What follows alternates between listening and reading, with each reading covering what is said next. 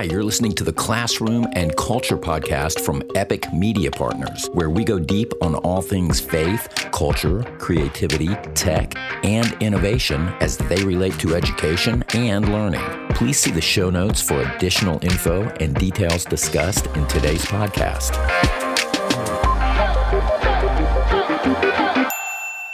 Hey, classroom and culture listeners. We are coming to you today from the Epic Media Partners headquarters. I'm Monroe Jones, and today our host, Michael Zavada, and I talk to David Eaton.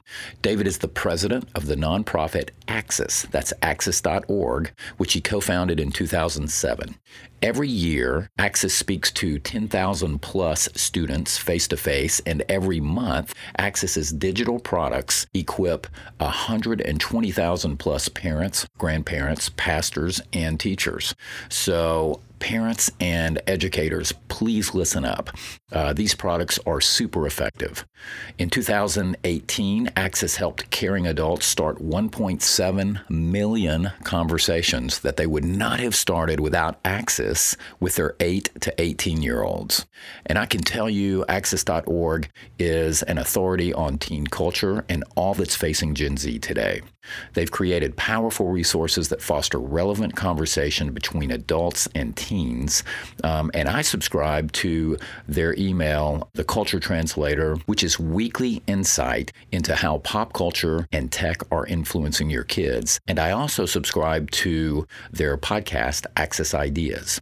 So David has led partnerships between Axis and uh, Family Life Today, MOPS, which stands for Mothers of Preschoolers, um, Young Life, Youth for Christ, Focus on the Family, Ravi Zacharias International Ministries, the Association of Christian Schools International, Compassion International, Word of Life, Moody Radio, the Colson Center, CareNet, and man, the list just goes on and on. He's been featured on the Family Life Today radio show and has authored a chapter in Dennis and Barbara Rainey's book, The Art of Parenting. And most recently, David's released a new book, which we'll be discussing today, entitled Smartphone Sanity A Proven Way to Protect Your Kids, Build Trust, and Bring Smartphone Balance to Your Home. And before we dive in, I just want to share this quote from author and pastor Tim Keller. So Keller says, and I quote, I wish there were hundreds of groups like Axis. We are losing the next generation. We need help from people like Axis to reach teenagers. And I think that's a powerful endorsement. So, with that, uh, let's dive in. Oh, nice uke. Dude, that uke, I can't tell you all of life's problems, man, that I have worked out with that uke. Uh, you know, I play ukulele. Do you really? What do you have? I have, well, I have a Maiamoi. Yeah, man. So um, I'm a drummer, the, but drums are so antisocial, and and ukes are the opposite. You know, it's just such a beautiful instrument. Yes, it is. It always pleases me and surprises me. This is what I tell Mike. You you can't be um, you can't be in a bad mood with a uke in your hand, right? you, you just it's gonna be it's gonna be okay. You know what they say: so many drummers, so little time. I there are so many drummer jokes. There and there should be. There should be. Yeah, yeah. So hey guys, Mike and David, how are we doing? Hey. David, we've got a tradition here now. It's kind of an icebreaker before we dive into our discussion. Me being a music guy, I am particularly interested in what people are listening to, or maybe there's new stuff out there that I haven't heard. So I want to start by asking you, I just want to ask when you're not listening to the Classroom and Culture podcast, man, what is your go to band or artist that either you've grown up with or you're listening to all the time or that you've just discovered? That could be cool too. Well, Monroe, we live in an age of uh, Spotify, an age of Prime, and I don't know what it's doing for the music industry, but I love it. And I will tell you what I've been loving so much right now are just Spotify playlists. Oh, yeah. Yeah. Um, so I think one funny one that I've been listening to recently that's just kind of re- relaxing is it's called Hawaiian Dreams, and it's just people plucking on a ukulele. And so that's a great work one, or any like lo-fi beats that they have going on. And then finally, this is not what you asked, but if I could go back in time and listen to an album all the way through in a dark room by myself just because I wanted to experience the beauty of it, I'd probably do Dark Side of the Moon. Oh man, I almost said, "Don't tell me Dark Side of the Moon." Right? okay, listen, I completely agree with you. One of the top 10 greatest rock records of all time. I've done the darkroom thing, but also we heard this thing about if you turn the sound off and watch The Wizard of Oz and then start Dark Side of the Moon at a certain point in the movie, that eerily it all lines up. So you're listening to Dark Side of the Moon as the soundtrack, you're watching Wizard of Oz. Um, dude, it's a trip. I'm just going to tell you, try that one after you do the darkroom experience. It's something else. And and then the next podcast we'll have David Eaton on drug abuse. that, uh, that's right. Yeah. And parents trying oh, yeah. to uh, govern their teens, but. Uh, yeah, I know uh, people listen to this might be judging me, but man, that's an amazing album, and it asks questions about sanity, insanity, money, time, relation. I just man, it's it's like reading Ecclesiastes to me. Yeah, well, you know, one of the founding members of Dark Side of the Moon, famous story now, but his his name is Syd Barrett. And he, he Syd had all kinds of, of mental battles and issues that he fought, also while being really brilliant and really talented. And so a lot of that fed into um, the subject matter of their tunes, and it's all very famous stuff now. But it's super interesting for sure. Well, I, I was uh, entranced when you started talking about Hawaii because uh, I think you've had some connections to Young Life, and I was a Young Life leader in Hawaii, and that brings oh. back memories of Young Life Club with ukulele music as accompaniment. But uh, I'm just a fan, and they're kind of a what they do is a total dream to me because where Axis, the organization that I co-founded, uh, we serve parents as they disciple their kids. We help parents understand what's going on in their kids' world, feel confident. As one mom said, when she comes across something new in her kid's world, she either feels silent or violent. Like, I'm just not going to talk about it, or this is so scary and terrible, I'm going to rip the phone out of my kid's hand or yell at them. Our calling is to make a parent confident. Uh, but we get to serve a lot of parents. Uh, but what if the parent's not involved? And that's one of the strengths of Young Life is they yeah. kids that the parents aren't necessarily there or parents aren't Christians or, you know, and so that's what's, so yeah, thank you for what you did. And thank you for suffering for Jesus in Hawaii. I mean, I mean well, someone had to do it and it had to be I you. Teaching at a school, but I got called to do Young Life on the, uh, as a leader. But, uh, well, I'm in that parent category and I am it's so fitting that I'm one uh, one month away from having a teen daughter. Oh, and this, we are moving as a family. So my wife, we've discussed it, and she's going to get a cell phone, a smartphone, but it's not going to have all the bells and whistles. It may even be an old older one, one of our old ones. But so it's perfect for me to be talking to you. I got a month to plan, and this oh, is my oldest. Good shape so, uh, what would you say to the parent entering this fray based on your life calling with Axis and Smartphone Sanity, your book? Right. Uh, so Axis has been around for 13 years. We serve 200,000 families a month right now. Uh, that's just blows my mind.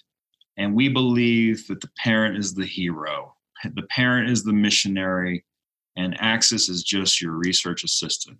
So if in the next 20 or 30 minutes on this podcast, I can be your research assistant in any way, I'm pumped about that. And what's amazing is like you have, I mean, everything you just said, Mike, is totally normal and good. So this is, um, for example, what age? Do, well, first of all, how old is your daughter? Almost 13. So she's going to be 13. She's in seventh grade and uh, type A, firstborn, top of her class, athlete. But um, I don't have as much concerns about her as my son coming behind, and, and maybe that we can talk about the difference between boys and girls and their cell phone usage. But I know uh, it's it's uh, there in both regards. Haven't been a principal, but um, what would you say? Yeah, the number one thing any parent can do with their kids and a smartphone is to create a family agreement. So, and this is a work in progress document. It's not it's not Fort Knox. It's not the Leviticus law.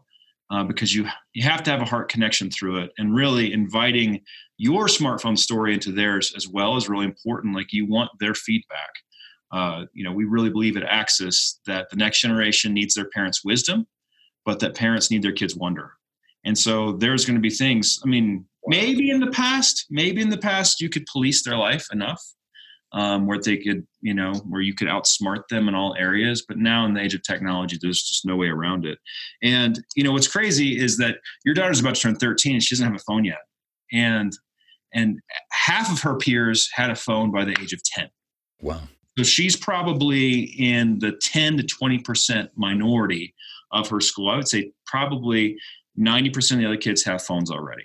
So as as we empathize with her. Now she's a it seems like she's she likes to get things done make it happen. She's in sports doesn't want to be too distracted. Um, but she was literally left out of 50% of the conversations that happen in school. And uh, i mean so that's just a reality and that's a reality. And so i think it's great if we put on our like go back in time and maybe while i'm going back in time and listening to pink floyd the rest of you can go back in time and think about what it feel like to be 14 what it feel like to be 12 Imagine not being able to laugh at half the jokes. Imagine not knowing half the slang. Imagine not knowing what, you know, new thing was experienced and shared. That's just that's just hard. You're cut off at that point. Yeah. Yeah. Yeah, yeah you're yeah. just not you're not a full member of the community.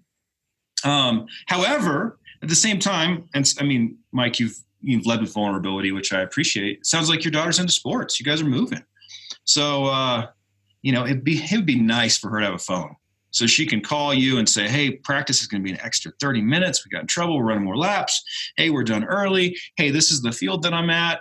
And so what normally happens is that some parents give their kids a new phone. Parents just give their kids an old phone. And guess what? Most of us don't have landlines.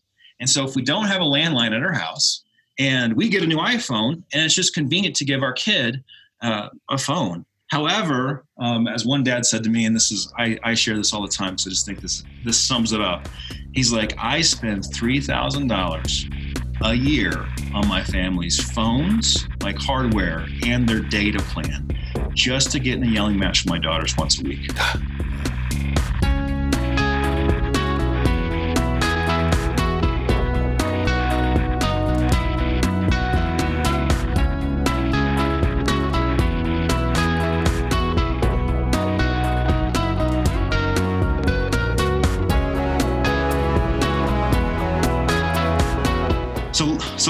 about how to take this phone and make it not an adversary for the family, but to connect um, our families.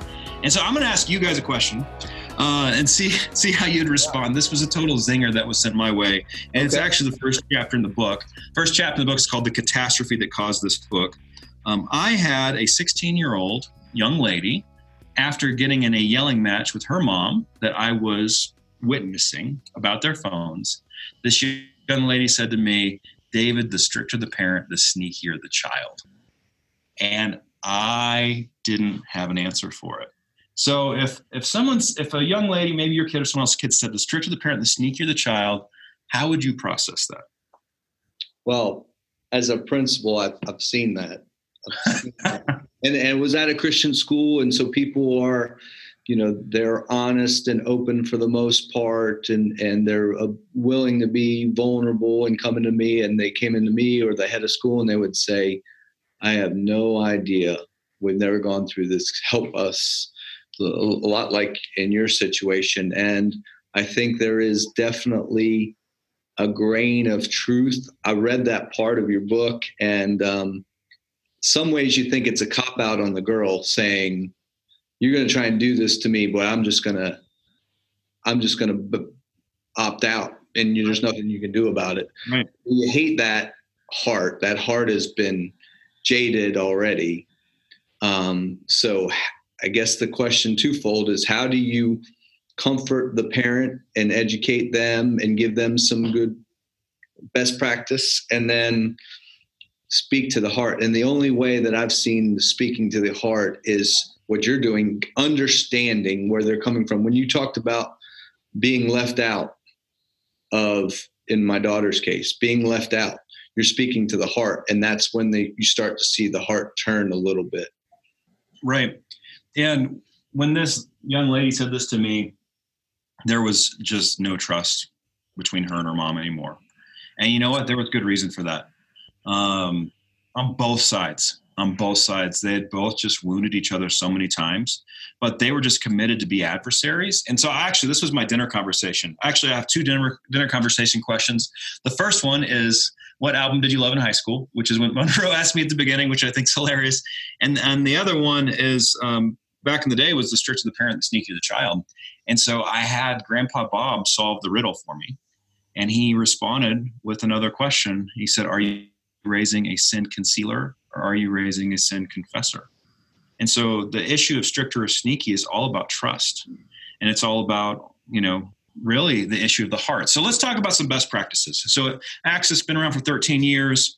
We uh, started the year the smartphone started. You can actually see my my wall back here. I have a picture of Steve Jobs holding the first iPhone like a proud father. Um, and so, you know, we didn't think it'd be that big of a deal. I remember getting my first iPhone when we were traveling with teams. I was like, this this GPS thing's amazing. I mean, this is very, yeah. very helpful. Um, but now, um, last couple years, we just said we're going to dedicate a lot of time and energy, and we're going to solve this puzzle. So I'm going to give you four essential conversations to have with your kid about the smartphone. And this is going to help you recontextualize what's going on and really help you enter into that story and lead. So if you're a parent, grandparent, school administrator who's listening to this, just know the Axis in your corner, smartphone sanity, can get on Amazon. It costs about half of a percent of your yearly phone bill. So you have to say, is that worth the sanity for half a percent of your yearly phone bill? Uh, okay, so first conversation is this: is that you have to look at the phone from God's perspective if we can without our brains exploding. And as we start to look at it from his perspective, I don't think God ever looks at the world and says anything is neutral. I don't think he says, oh, that tree over there, that rainbow, that mountain, that um, any of those things, they're not neutral. He made a world that is very good, that is loaded with beauty and actually loaded with latent energy. And so, for those of you, again, this is just a podcast, you can't see, but right behind Monroe is a ukulele. Um, you know, there were no ukulele trees in the Garden of Eden. it took someone having to figure out the right kind of wood, stretching out strings, figuring out, you know, modality and frequency and hertz and all of these different technologies to put together this thing of beauty. And so when we look at any cultural good, like a ukulele or like a smartphone, I think it's great to start off not saying it's neutral, not saying it's terrible, but saying this is a part of God's very good world. How can I celebrate it? Then saying God's very good world is under a curse. There are going to be ways that the very good thing about this phone is twisted. And then, man, this is going to be an abbreviation. But because of our sinfulness, because of the evil in the world, and because of God sending Jesus to renew and redeem all things, how can we redeem this phone? How can we use it for good? So the first conversation is how's it very good? How's it cursed? And how can we redeem it as a family? When you do this and you start with celebration, uh, you're no longer a nagging parent. Uh, and you can do this with, so let's say it's TikTok, let's say it's Snapchat, let's say it's Fortnite, let's say it's whatever the new game is. It's whatever that thing that has captured their imagination. Ask them questions about what they love about it. Pretend you're a missionary uh, going to a foreign country. It just so happens the foreign country is your child's heart and they live in the same zip code as you. But they mm-hmm. live out with a totally different language, totally different cultural artifacts. And the first conversation is very good cursed and how can we redeem it? Wow. Well, that's so interesting. You know, it's funny because I'm sure you've heard this, David, but we hear often, hey, the technology is neutral. It's just what you do with it. If you think it through, who designed that technology? Well, humans did. So human bias is engineered into whatever. There's just no escaping it. So redemption, what a great way to look at it. And it's uh, it just invites the phone into the story of God. And the idea of things, being, we used to talk about technology being neutral for about three years and then we're like, this is wrong. Doesn't make sense if you think it through. Yeah. It's just narrow minded. Yeah. You know, there's something, there's a bigger story at play. Well, you know, there's this N.T. Wright book, right? Surprised by Hope. And he talks about just imagine for a minute all these things that are great now. Well, there you go. Wow. Is that N.T. Wright? That book changed my life. Yeah, is that not a great book? I love his take on what if this is art, whatever it is, why wouldn't it exist and be redeemed in heaven, right? Um, yeah, great book. Wow. Yeah. How that book changed my life is it helped reform my Southern Baptist Texan uh, Gnosticism that said the world's bad and my spiritual soul is good and must be saved. And so i therefore i reject all the things in this world. And so this was an early church heresy called gnosticism. Paul writes about it a lot. Nt wright helped dislodge it for me. And what's amazing is that ancient dragon of gnosticism is back. Hmm. and it in the smartphone. Because the smartphone promises you that you can be two different people at once. Um, one is a spiritual being which is just the you know the the person that you curate in your life and curate online. And the other one is this physical being that has to make eye contact with a girl on wow. your date, if you even date. And so, what's amazing about that is Gnosticism talks about the. We're, we're going deep on this. I hope you guys are listening, but again, I keep pointing to my wall back here. This is the Snapchat. I it's love it. Ghost. Yeah. It's a ghost. And so, what does it allow you to be? It allows you to be this uh, ephemeral thing that's not you. And, and it's, um, it will be found wanting at some level it's great because you can protect yourself and not be vulnerable and not be known but then all of a sudden all the essential things um, that are so important to our humanity are missing. This brings us a second conversation. Second conversation is what is it for? Okay so the first one is how is this very good cursed and how can we redeem it as a family? The second one is what is it for? This is the question of purpose or telos um, or design. And what's great about this notice that you're asking a question uh, at Axis, we've always said the issue is not unanswered questions. We will always have unanswered questions. The issue is unquestioned answers. So, what are the answers we assume to be true? So, saying what is it for about the phone gets the family to agree on the use of it. And, and then say, living an incongruous life. so, if, uh, uh, you know, a great story is what's a phone for? Okay, well, it's to connect us to the ones we love. I think most people would say that's a pretty darn good reason. Uh, and then your family goes to dinner, mm-hmm. and, you know, or and then I am at the restaurant, right? And what do I do? I look at my email because I'm going to my dopamine. What does my wife do? She goes to Pinterest. What would my 13 year old son do? Play Fortnite or Minecraft? What would my 15 year old daughter, if they were this old? You know what I'm saying? What would she do? Oh, she's got to keep her streak alive, or she's going to check out this the TikTok feed. And all of a sudden, this awesome device has us not using it to connect with each other. Um, and so personally, I suck at this. Um, and so there's this great quote. I can't remember. It's probably made up, but it says, "If you can't have perfect moderation, you need to have abstinence." Hmm. and so for me, I have not figured out how to have perfect moderation with my phone at home. So uh, multiple nights a week, I will leave my phone in my car overnight because I am a terrible dad to my 23 year old son or 23 month old son, little veil, um, when I have this phone on me.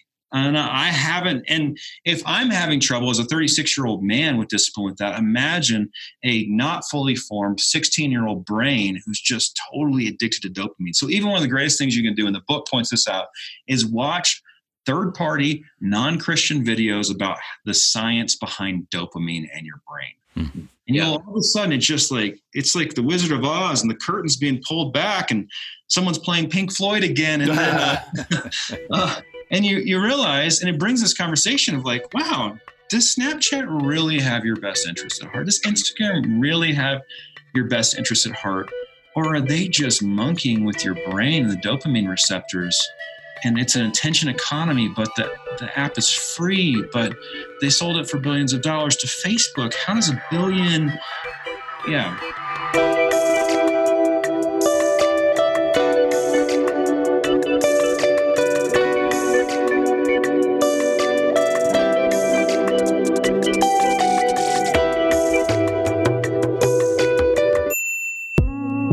Today's Classroom and Culture podcast is produced and sponsored by Epic Media Partners. Epic has created a learning platform complete with a robust content management system for schools and teachers that's connected to a mobile app to engage students in a way that's relevant to them and makes curriculum content come to life. We offer a wide range of biblical worldview content and curriculum through dynamic and educationally sound lessons that parachute into Generation Z's world and speak their language. Epic's founders are passionate about Gen Z and want to ensure that the legacy and depth of a biblical worldview carries through to the next generation. Teachers and school leaders, please don't miss out on the opportunity to supercharge your Bible courses or your advisory sessions with Epic. Contact the Epic team at epic2.com or contact Tyler Young in our school's support area at Ty Young, that's T Y Y O U N G,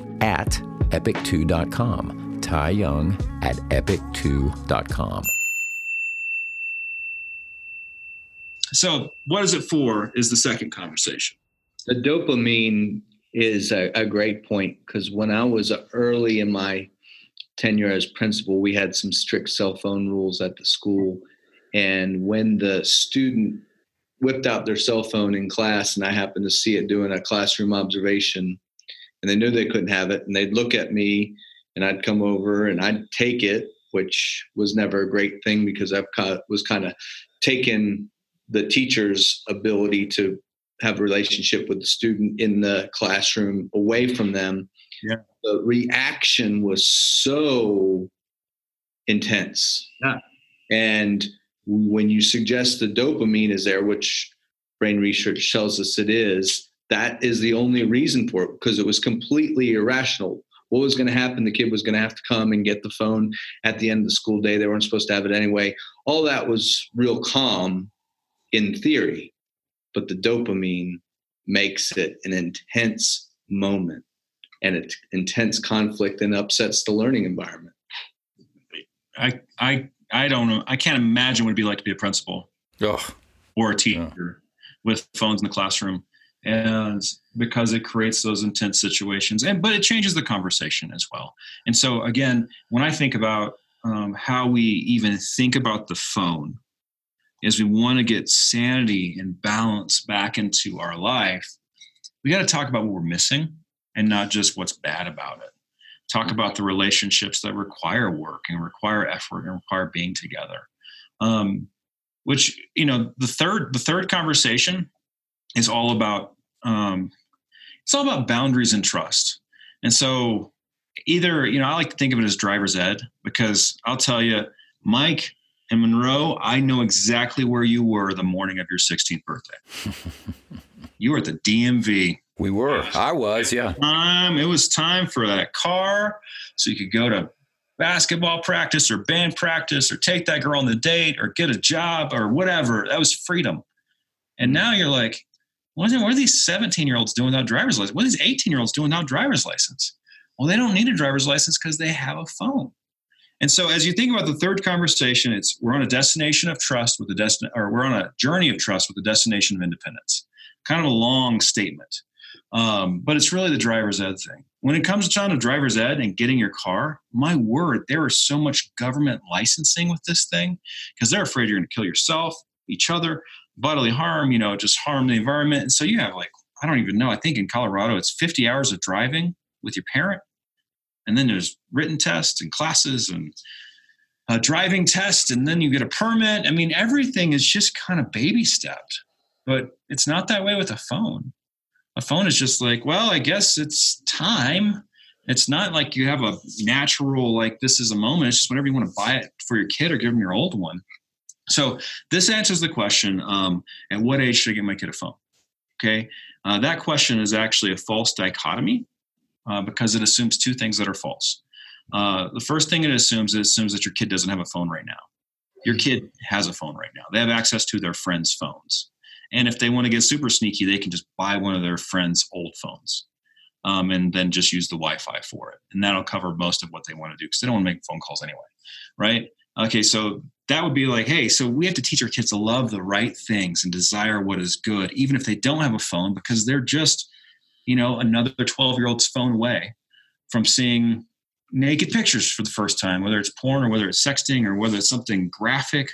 Like I had a mom tell me that her son, um, who was very, very private and wouldn't talk to her about much, but came and stood next to her and just started crying. And she's like, What's going on? She's like, A friend of mine just sent me a video of a man murdering puppies. And it's, it's like, what kind of world do we live in where that just can be, um, or even people killing each other? Like, there are videos of like literal first person shooters, not video games, where people film them killing other people. And it shows up maybe not on the major social media streams. Um, so we have to help them. Your kid will have access to a phone. The other thing is that when you give them a phone, you don't have to give them everything.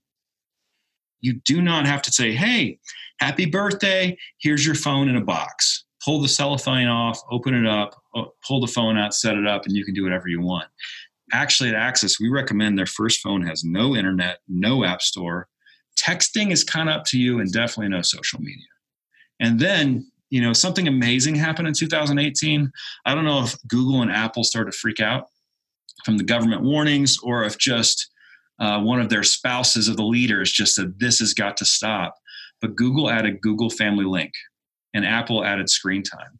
And so from your phone, from your phone as a mom or a dad, you can shut your kid's phone off at any time. You can say you only get 15 minutes of Snapchat a day if you want to. If you want to be a tyrant, you can. If you you can put on bedtimes.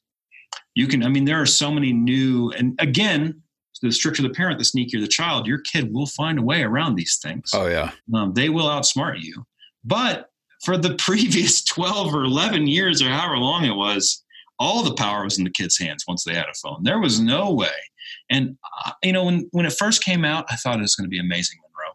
I thought every parent was going to know about it. And within the first month that it came out, about 1% of the parents I talked to knew about it. And now it seems that about 10 to 20% of parents know about it. Still, 80% of parents have no clue that these built in resources, hardwired into the phone, work. And, ki- and kids can't ignore it. Yeah. So when you set it up, they'll actually shut their phone down. Yeah. And so this can create a very contentious adversarial relationship with your kid. Yeah. And so that's why, um, again, in the book, the, the book's funny. The book shares a lot of success stories of parents, but we're going to tell you how to make a smartphone family agreement. And I'm just going to mention when it comes to this driver's ed idea, there are eight different domains. And I wish there weren't eight. I wish there were four. I wish there were just two, but there are eight different ways you have to think about your phone. And four of those have nothing to do with the phone, but your family's philosophy. And the other four are technical. Wow. So I'll just say the first four are like, what are the non negotiables of your family? And so this just means porn is wrong. Sexting is always wrong. What happens if someone sends you a nude photo? What are you going to do about it? What's the course of action? Um, are you going to hide it from your parents? Do you feel like safe enough to tell your dad about it? Do you trust your dad not to freak out and scream at people? Like, what's the another one is just with the non negotiables is if your mom texts you, how fast do you need to respond? Within an hour? Within 30 minutes? Within five minutes? Does it depend if it's at, you know, softball practice or not? So those are non negotiables. The next three and the you know the philosophical ones are who pays for the phone, who pays for it when it breaks, who pays for the cases for it, who pays for the upgrades, how often can you have an upgrade, who pays for the AirPods. you wouldn't think, but like this is phones cost more than my first car cost. So let's just be serious about that. So there is a conversation. And then the other one is can you have the phone in the bathroom? So this is location. Can you have the phone in the bedroom? Can you have the phone at church? Can you have your phone in the living room? Can you, I mean, can you phone at school? Can you phone during homework? What does your family think about location? And the last one is time. So can you have your phone all day long? Um, if you can have your phone not in the bedroom, can you be on your phone for 12 hours in the living room? So those are all, and you know, some of those stem back, well, oh, privacy, you know, like I gotta have a right to privacy. Well, as Christians, um, how would I say this? The Bible reminds us that we're better in community than we are in isolation actually we're terrible in isolation many times. Um, the other four aspects are uh, internet, social media, app store, and texting. I probably said in the wrong. Those are all things you set up on the phone. And in the book, we outline how you can start off with nothing, and then how you can like let the next level, and then next let the next level. Because ultimately, you don't want your 17 year old whispering under his breath, saying, "I can't wait to leave home." Just wait, Dad. You just wait. Yeah. I hate this place. I can't wait to do the next thing. Um, instead, you want to say, look, I'm you're I'm trying to raise an adult here. I want you to have full phone independence and autonomy inside my home. And we're going to get you there if you want to get there. But it means that I have to trust you. I, I, care about your best interest. I want what's best for you. And so these are the things I want to see. We actually talk about this in the book too. It's like you want to see them under authority, in community, self governing, you know, a handful of these just adult things. You want to see them where it's like maybe they're not accountable to you for some of the sexual challenges of the phone, um, the siren's call, but you want to see them with a group of other men or with a mentor because that's what you want to see your 20 year old to be doing anyways when he's at college. Um, so the third part, I mean, we handle it in the same amount of pages in the book, but it is it's pretty serious. But that will do all the work for you. We're going to save you days of heartache. Mm. And I mean literal heartbroken days. And you have to ask yourself, is that worth 19 bucks on Amazon to you? Yes, it is.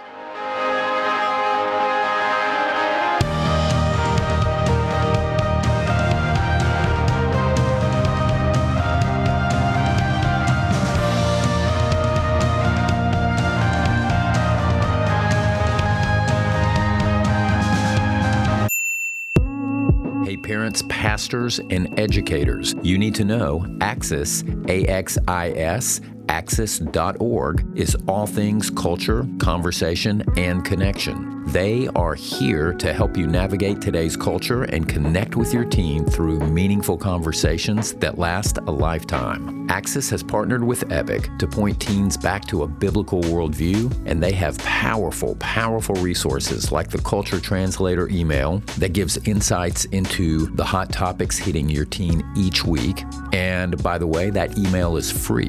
Also, they've got parent guides and teen summits that take a deeper dive into a particular issue, and conversation kits that give in depth educational and transformational training. Go browse their site for all of these great resources. That's Axis, A X I S, axis.org. Well, and well, I was just going to say the great thing too is as a parent, this really goes a long way in being just if nothing else, a remedy to the fear we have as parents about this whole thing. Parents are so fearful of this. And so instead of like being proactive and jumping in and doing all the hard, heavy lifting like you guys have done, everybody's frozen in their tracks and they don't know what to do about it. And then because they're fearful, that's where all the anger comes from. It's because you're afraid. So, man, I, I love this. I would also say some of the areas that you're talking about when I first got into Christian schools you know they were taboo and the first the parents want only them to be talking about sex to their children at the age that they want them to. When that, that was the mentality that was explained to me when i first got in. And then it shifted to you got to help us with this. Yeah. Right? Because of sexting and porn on the phones and we're going to our first overnight trip to dc and they're going to be in a hotel room with people that have phones and what's going to happen. Um, so, what would you say to school leaders who are going to want to enter this fray and partner alongside the students and the parents? I would say I wish you could just teach math and history and science and literature and art and band. I mean that I wish I wish that was the case. If you're um, if you're at a school that doesn't prioritize character. Everyone does everyone does but it's not part of like your mission and vision. Then you still have to address this phone thing because you just can't teach in class because of the dopamine dopamine because of the extreme shame that happens when someone's sexed because of the extreme pressure that happens because of uh, the bullying that happens uh, in the privacy of the phone. Um, however if you are a school that partners with parents uh, i wish you didn't have to lead in this but you have to lead in it you have to grab the bull by the horns and say, this is a conversation that's going to be essential. And even the way uh, I think is the best to frame it is the phone could be the best tool to disciple your kids than anything else out there. Uh, because it's going to force conversations that you didn't know you're going to have to have. It's going to allow you to stay in contact with them in some really amazing ways. It's going to give them access to their grandparents like never before. Um, however, this is a device, and a lot of new technology goes to kids first before their parents. Um, I think, I mean, I know, I don't think, I know that my parents taught me how to use a phone when I was seven years old. It would ring, we'd run over, we'd grab it and say, hey, this is the Eaton residence. May I ask who's speaking? There was etiquette, there was rules, there were things, and it was sort of public.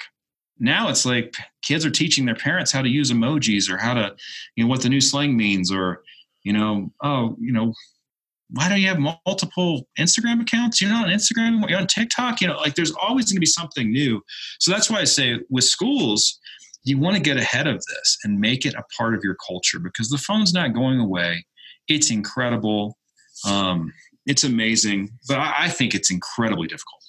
Um, yeah. One of the things that you do with Axis that I love and I wish I had it was not just as a parent, but as a school administrator, as the cultural translator. So I believe it's on Fridays. There's a message that comes out, and I was reading uh, the last few that came out, and uh, man, you are on the cusp. There was something like Quibi or something like that, and I'm like, I'd never heard of that. But literally, I would get a call from my buddy in Mobile who was a principal down there saying, Hey, have you heard about this? It's coming. And then two days later, Yik Yak came to our area. I don't know if you remember that. And, and um, a social media that wasn't, it was supposed to be used at universities to tell when parties were, and people were using it to uh, harass kids with it. But um, I'm like, man, the cultural translator is perfect for principals trying to get out ahead. So I would inevitably say, be sending out an email to parents saying, hey, this is something we're hearing about. Be on the watch out for this. If this happens, do bump, bump, bump, bump, bump. And the different hoax things that came through. And, uh, you know, obviously Snapchat was old news, but um, you guys are on that every Friday. And so one of the questions Monroe and I wanted to ask you is, how, who does your research and how do you have such a smart young with it team? How do you hire those folks? Well and i'll just add to that mike absolutely. Great question. And how is it that they are so good at resonating with just the right language and what's relevant in their world? How do they do that? No uh, it's it's it's a pretty simple answer. I get asked this question a lot. It's it's not a how it's a who it's like, uh, look at CJ in the office. He's 22 years old. Look at Evan. He's 27. Look at Hannah. She's 23. She just got married. Look at these, I call them young bloods, but uh, they're, I mean, because it's not, it's they're not researching it. It's them. It's their world. They're growing up into it. This is second nature to them, and uh, it was second nature to me when I started Axis when I was 23 years old. And yeah, you have some, you know, we have some wisdom at Axis too. Um, you know, I just I can think of a handful of people who influence that, who have a little bit more uh, more experience in their life, who help think theologically about some of these issues. But man, if you're, it's it's notorious to answer questions that someone's not asking.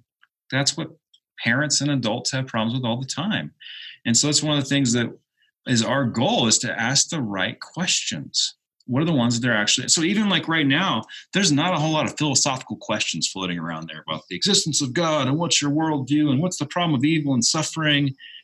Every that's the philosophical questions are great i loved them now the questions are all psychological it's what does it mean to be human? It's uh why am i depressed? Why am i anxious? What what's my gender? What are my options for gender? What is sex? Um what is female? What is male? And so all of a sudden you're really looking at the same truth. You're just accessing it through a different different vantage point. And um, so yeah i think when it comes to our teams here i mean there's 23 of us handful of people who are outsourced and it's our full-time job to be your research assistant. It's our full-time job to help you join the conversation that culture's already having with your kids and sometimes that means just asking the right questions sometimes that means not being embarrassed and just knowing, oh, that's who this artist is, and that's how you pronounce their name. Sometimes that means, hey, let's celebrate. What's what was awesome about that? What do you love about it? Tell me more about it. I want to know about your world. Um, all these things are going to give you influence because here's the thing: this is our core story at Axis. Uh, we had a young lady say to us, and this is terrible. She says, "I've only had one real conversation with my dad," and uh, so she's in her 30s, and you're like, "Yeah, one real conversation." Uh, that's awful. So much is going to be lost in translation. To make the story worse, is that her dad is on the Axis board. He's a Christian university president. He's a professional Christian, like the three of us. Uh, it's just like, hey, there it is. I mean, I guess it's not possible, right? Um, but then his daughter smiled and she said it again. She says, I've only had one real conversation with my dad, and we've never stopped having that one wow. conversation. So parents are going to have a 60 year conversation with their kids. Grandparents are going to have a 30 year conversation with their kids. And there is no one, no one more influential than a parent on a child for good or for evil but there is no one more influential so just just hanging in there you're going to have more influence than the constellation of other youtube videos or other things that are out there you're going to spend more money you're going to have more fun you're going to have more heartache and just have more meaning in your life because of that one conversation mm-hmm. and this brings us to the fourth essential conversation so the first one is very good curse how can we redeem it the second one is what is it for the third one is we're on a journey of trust with a destination of independence kind of like driver's ed I don't want to be in the passenger seat of your car the rest of my life as your parent. The fourth one is that you can tell me everything. You can tell me anything. I'm not going to overreact. I'm not going to freak out. And actually, if you listen to this, you might need to practice your I'm not shocked face. Yeah. Uh, if you hear things, just be like, I'm going to be safe. And, but you're going to freak out and just, just invite the Holy Spirit into that fear. And just remember, you're going to have one conversation. You don't have to always win. But if your child can't tell you anything, then they're going to tell other people everything. Hmm. And they're going to start seeking out other sources of wisdom, other sources of ideas. And so to reinforce to them over and over again that you love them, you're not going to overreact, they can tell you anything, you are their chief advocate. I mean, there's a reason that the Bible says you should honor your parents because so you can live long. but you know that doesn't always that doesn't always come through. And so that's what I have to say is like, hey, like I'm in your corner. I am in your corner like no one else ever will be. Uh, and you know, and that's the frustrating thing when you run a school is you come across different kids with different parents and their different level of engagement and different level of interest, and then they start. Tri- I mean, kids will triangulate. Humans will triangulate. Triangulate. Oh, that's a great they'll, word. They'll just get you. And so if they can be like, "Well, Dad, I'm the only kid who doesn't have a phone," well, I don't care. I mean, I do care. I care about you, but like, here's why you don't have one. And this is how we're, you know, this is, this is, let me cast a vision for freedom in your life. Because once I give you this phone, it's gonna be limited, but I want you to be free. And free, not free mean, freedom doesn't mean doing whatever, whatever you want, whenever you want, however you want. It means freedom to do good, not, not be enslaved by evil, um, to flourish. Uh, so there's always going to be a way for that triangulation to happen but even i mean that's and that's why Axis exists we want to help schools we want to help families you know bring up some conversations preemptively guess what? If you're a normal person like me you're going to be reacting a lot of times too. You're going to be like oh my goodness didn't see that one coming. Guess i got a triage. That's okay. That's okay if that's 75% of your parenting. I mean you want to get it right as much as you can but sometimes when you make that mistake and then you model confession to your kids, that's how they become a sin confessor and not a sin conceiver.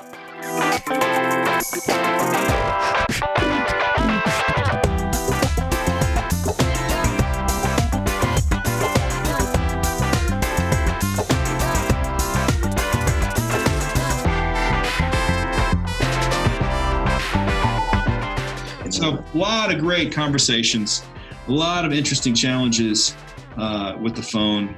And I just want all the parents who are there just to realize you have what it takes. And school administrators, you have what it takes. You can do this. Uh, you can't ignore this, though. It's unfortunate. It's one of those, there are two seismic shifts happening right now. One is a smartphone, and the other one is Gen Z. It's this rising generation. Mm-hmm. And it wouldn't be great to say, I'm just going to ignore the 16 year olds in my class are Gen Z. I'm just going to treat them like they're Gen X or millennials or boomers. Wouldn't that just be, they just need to be like me? Well, guess what? They're not going to be. Okay, boomer. so, well placed, Monroe. I probably learned that phrase uh, from either Axis Ideas or the Culture Translator. Sorry, but yeah. no, it's a it's a it's a powerful phrase. Yeah. I mean, it really is. And for those of you listening, it just it's when some someone who is older does something uh, that an older person would do and probably doesn't have empathy for the younger generation and they just feel mad so they just say okay boomer as a way to say uh, you know you're dumb and old and what's crazy is that because we worship the youth in western civilization and because we don't appreciate the wisdom of age then they get away with it so but sometimes man it's it's well placed and deserved. I'll no, absolutely. And I'll say too, I talk about um, all the great resources, right, that Axis has and all these things in the show notes and in the intro. And I subscribe to all of it. Man, you guys are like there is no equal in terms of being in the know and just the wisdom that's provided in these things. But you know what? It's entertaining too. I love, like, for instance, as we get older, our language, we all know this, is getting hijacked by this young generation. So for you guys, like, literally this week, the word I think was big. And I'm like, big. Okay, what have they done to the word big? But it's, it's really, it's entertaining. It's fascinating for sure. And Monroe, I've seen you with your daughters, and you are totally a one conversation dad. I mean, it's been so clear to me. Uh, they trust you, they like you, um, and that's not about it's not about being liked always. But no, I can tell right. that you have done the work to have that relationship mm. with them, where they know you're going to be there until you're not there. Wow, thank you. That's huge. Oh, that's awesome. Any specific questions about the smartphone or anything else you guys want to cover? Well, you know what? I got sort of a random thing here that I would just love to see uh, what your thoughts are. So, can I can I just throw out a few stats that we actually use here? I'm, you're familiar with all these. I would just love to get your quick, knee jerk thought when you hear like two or three of these stats. Is that cool? Yeah, that's kind okay. let me find the ones I'm looking for here. Uh, okay. The first one, everyone's familiar with this one. 25% of teenagers use their phones more than eight hours a day. Yeah, so multiply that by seven, and you have more than a full time job. Oof. The first thing I would say is that most of us parents use our screens more than eight hours a day, too. And so if we start coming at them, they're just going to be like, okay, boomer. They're going to just say, look, you're not leading by example. They're not going to say that, they're going to think that. And when it comes to having balance with the phones in your kid's life, the best thing to do is not be in a hurry, especially if they already have a phone and then just start changing yourself. Start growing start researching start learning interesting facts and, and, and, try different like psychological experiments on yourself whether that's leaving your phone in your car having a curfew for yourself and then as you're leading by example with humility say hey why don't you kind of join me on this and they don't have i mean they whether they have to or not that's up to you and your parenting style but if you're trying to just dictate to them while you're looking at your phone all the time too, it's going to cause them to whisper under their breath and just say, just wait till I leave home. Wow. Okay. One other thing that's way more general, but um, I'm sure culture speaks into this, and these are these are basically Barna stats. Uh, 58% still identify as Christian. Only 43% attend church regularly, and just one in 11 is an engaged Christian with beliefs and practices that put faith front and center. And that's Gen Z again. Does that ring true, first of all, I guess, in, in your experience? Yeah. Um, you know, I trust those guys and I trust the work they're doing. And there seems to be other like Pew research that kind of backs it up. But what that means is that our kids are growing up in a post Christian culture, in a post Christian world, hmm. where the things that we might have assumed just aren't there. And so, again, we have to start asking ourselves are we asking the questions and answering the questions the next generation is actually asking? And what are they thinking? Because there's a lot of strengths to them as well. Um, as far as like, man, their uh, their racial diversity, their cultural diversity is off the charts. It's amazing. Servant attitude, yeah. Yeah, just the the care they have for justice issues and yep. the poor. There's some really powerful things to celebrate. But at the same time, we were like, all right, you're really getting this grace thing down. I like it. Let's kind of work on our truth muscle now. You know, let's uh, let's not forget that this is not just all chest, no legs in the workout. You know what I mean? We got to kind of balance it out. Absolutely. That's great. This is just, I mean, I could go on for hours. We won't do that to you, I promise. But um, this is also fascinating. Mike, anything? Well, I am really hopeful that uh, Gen Z, with folks like A- Axis and Epic, and working in the schools will uh, help maybe have a major revolution in uh, the way we think about our time together, our connectivity, those kind of things. Would you give us one last word of hope with this generation and, and the parenting?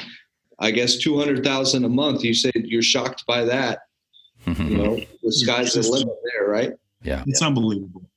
Um, it's totally unbelievable and and there's room for more that's amazing Uh, you know, I think as we at Axis, the cool thing about serving all these families is they tell us what they think, and they give us their best advice and input and ideas, and they share their hearts and sorrow with us.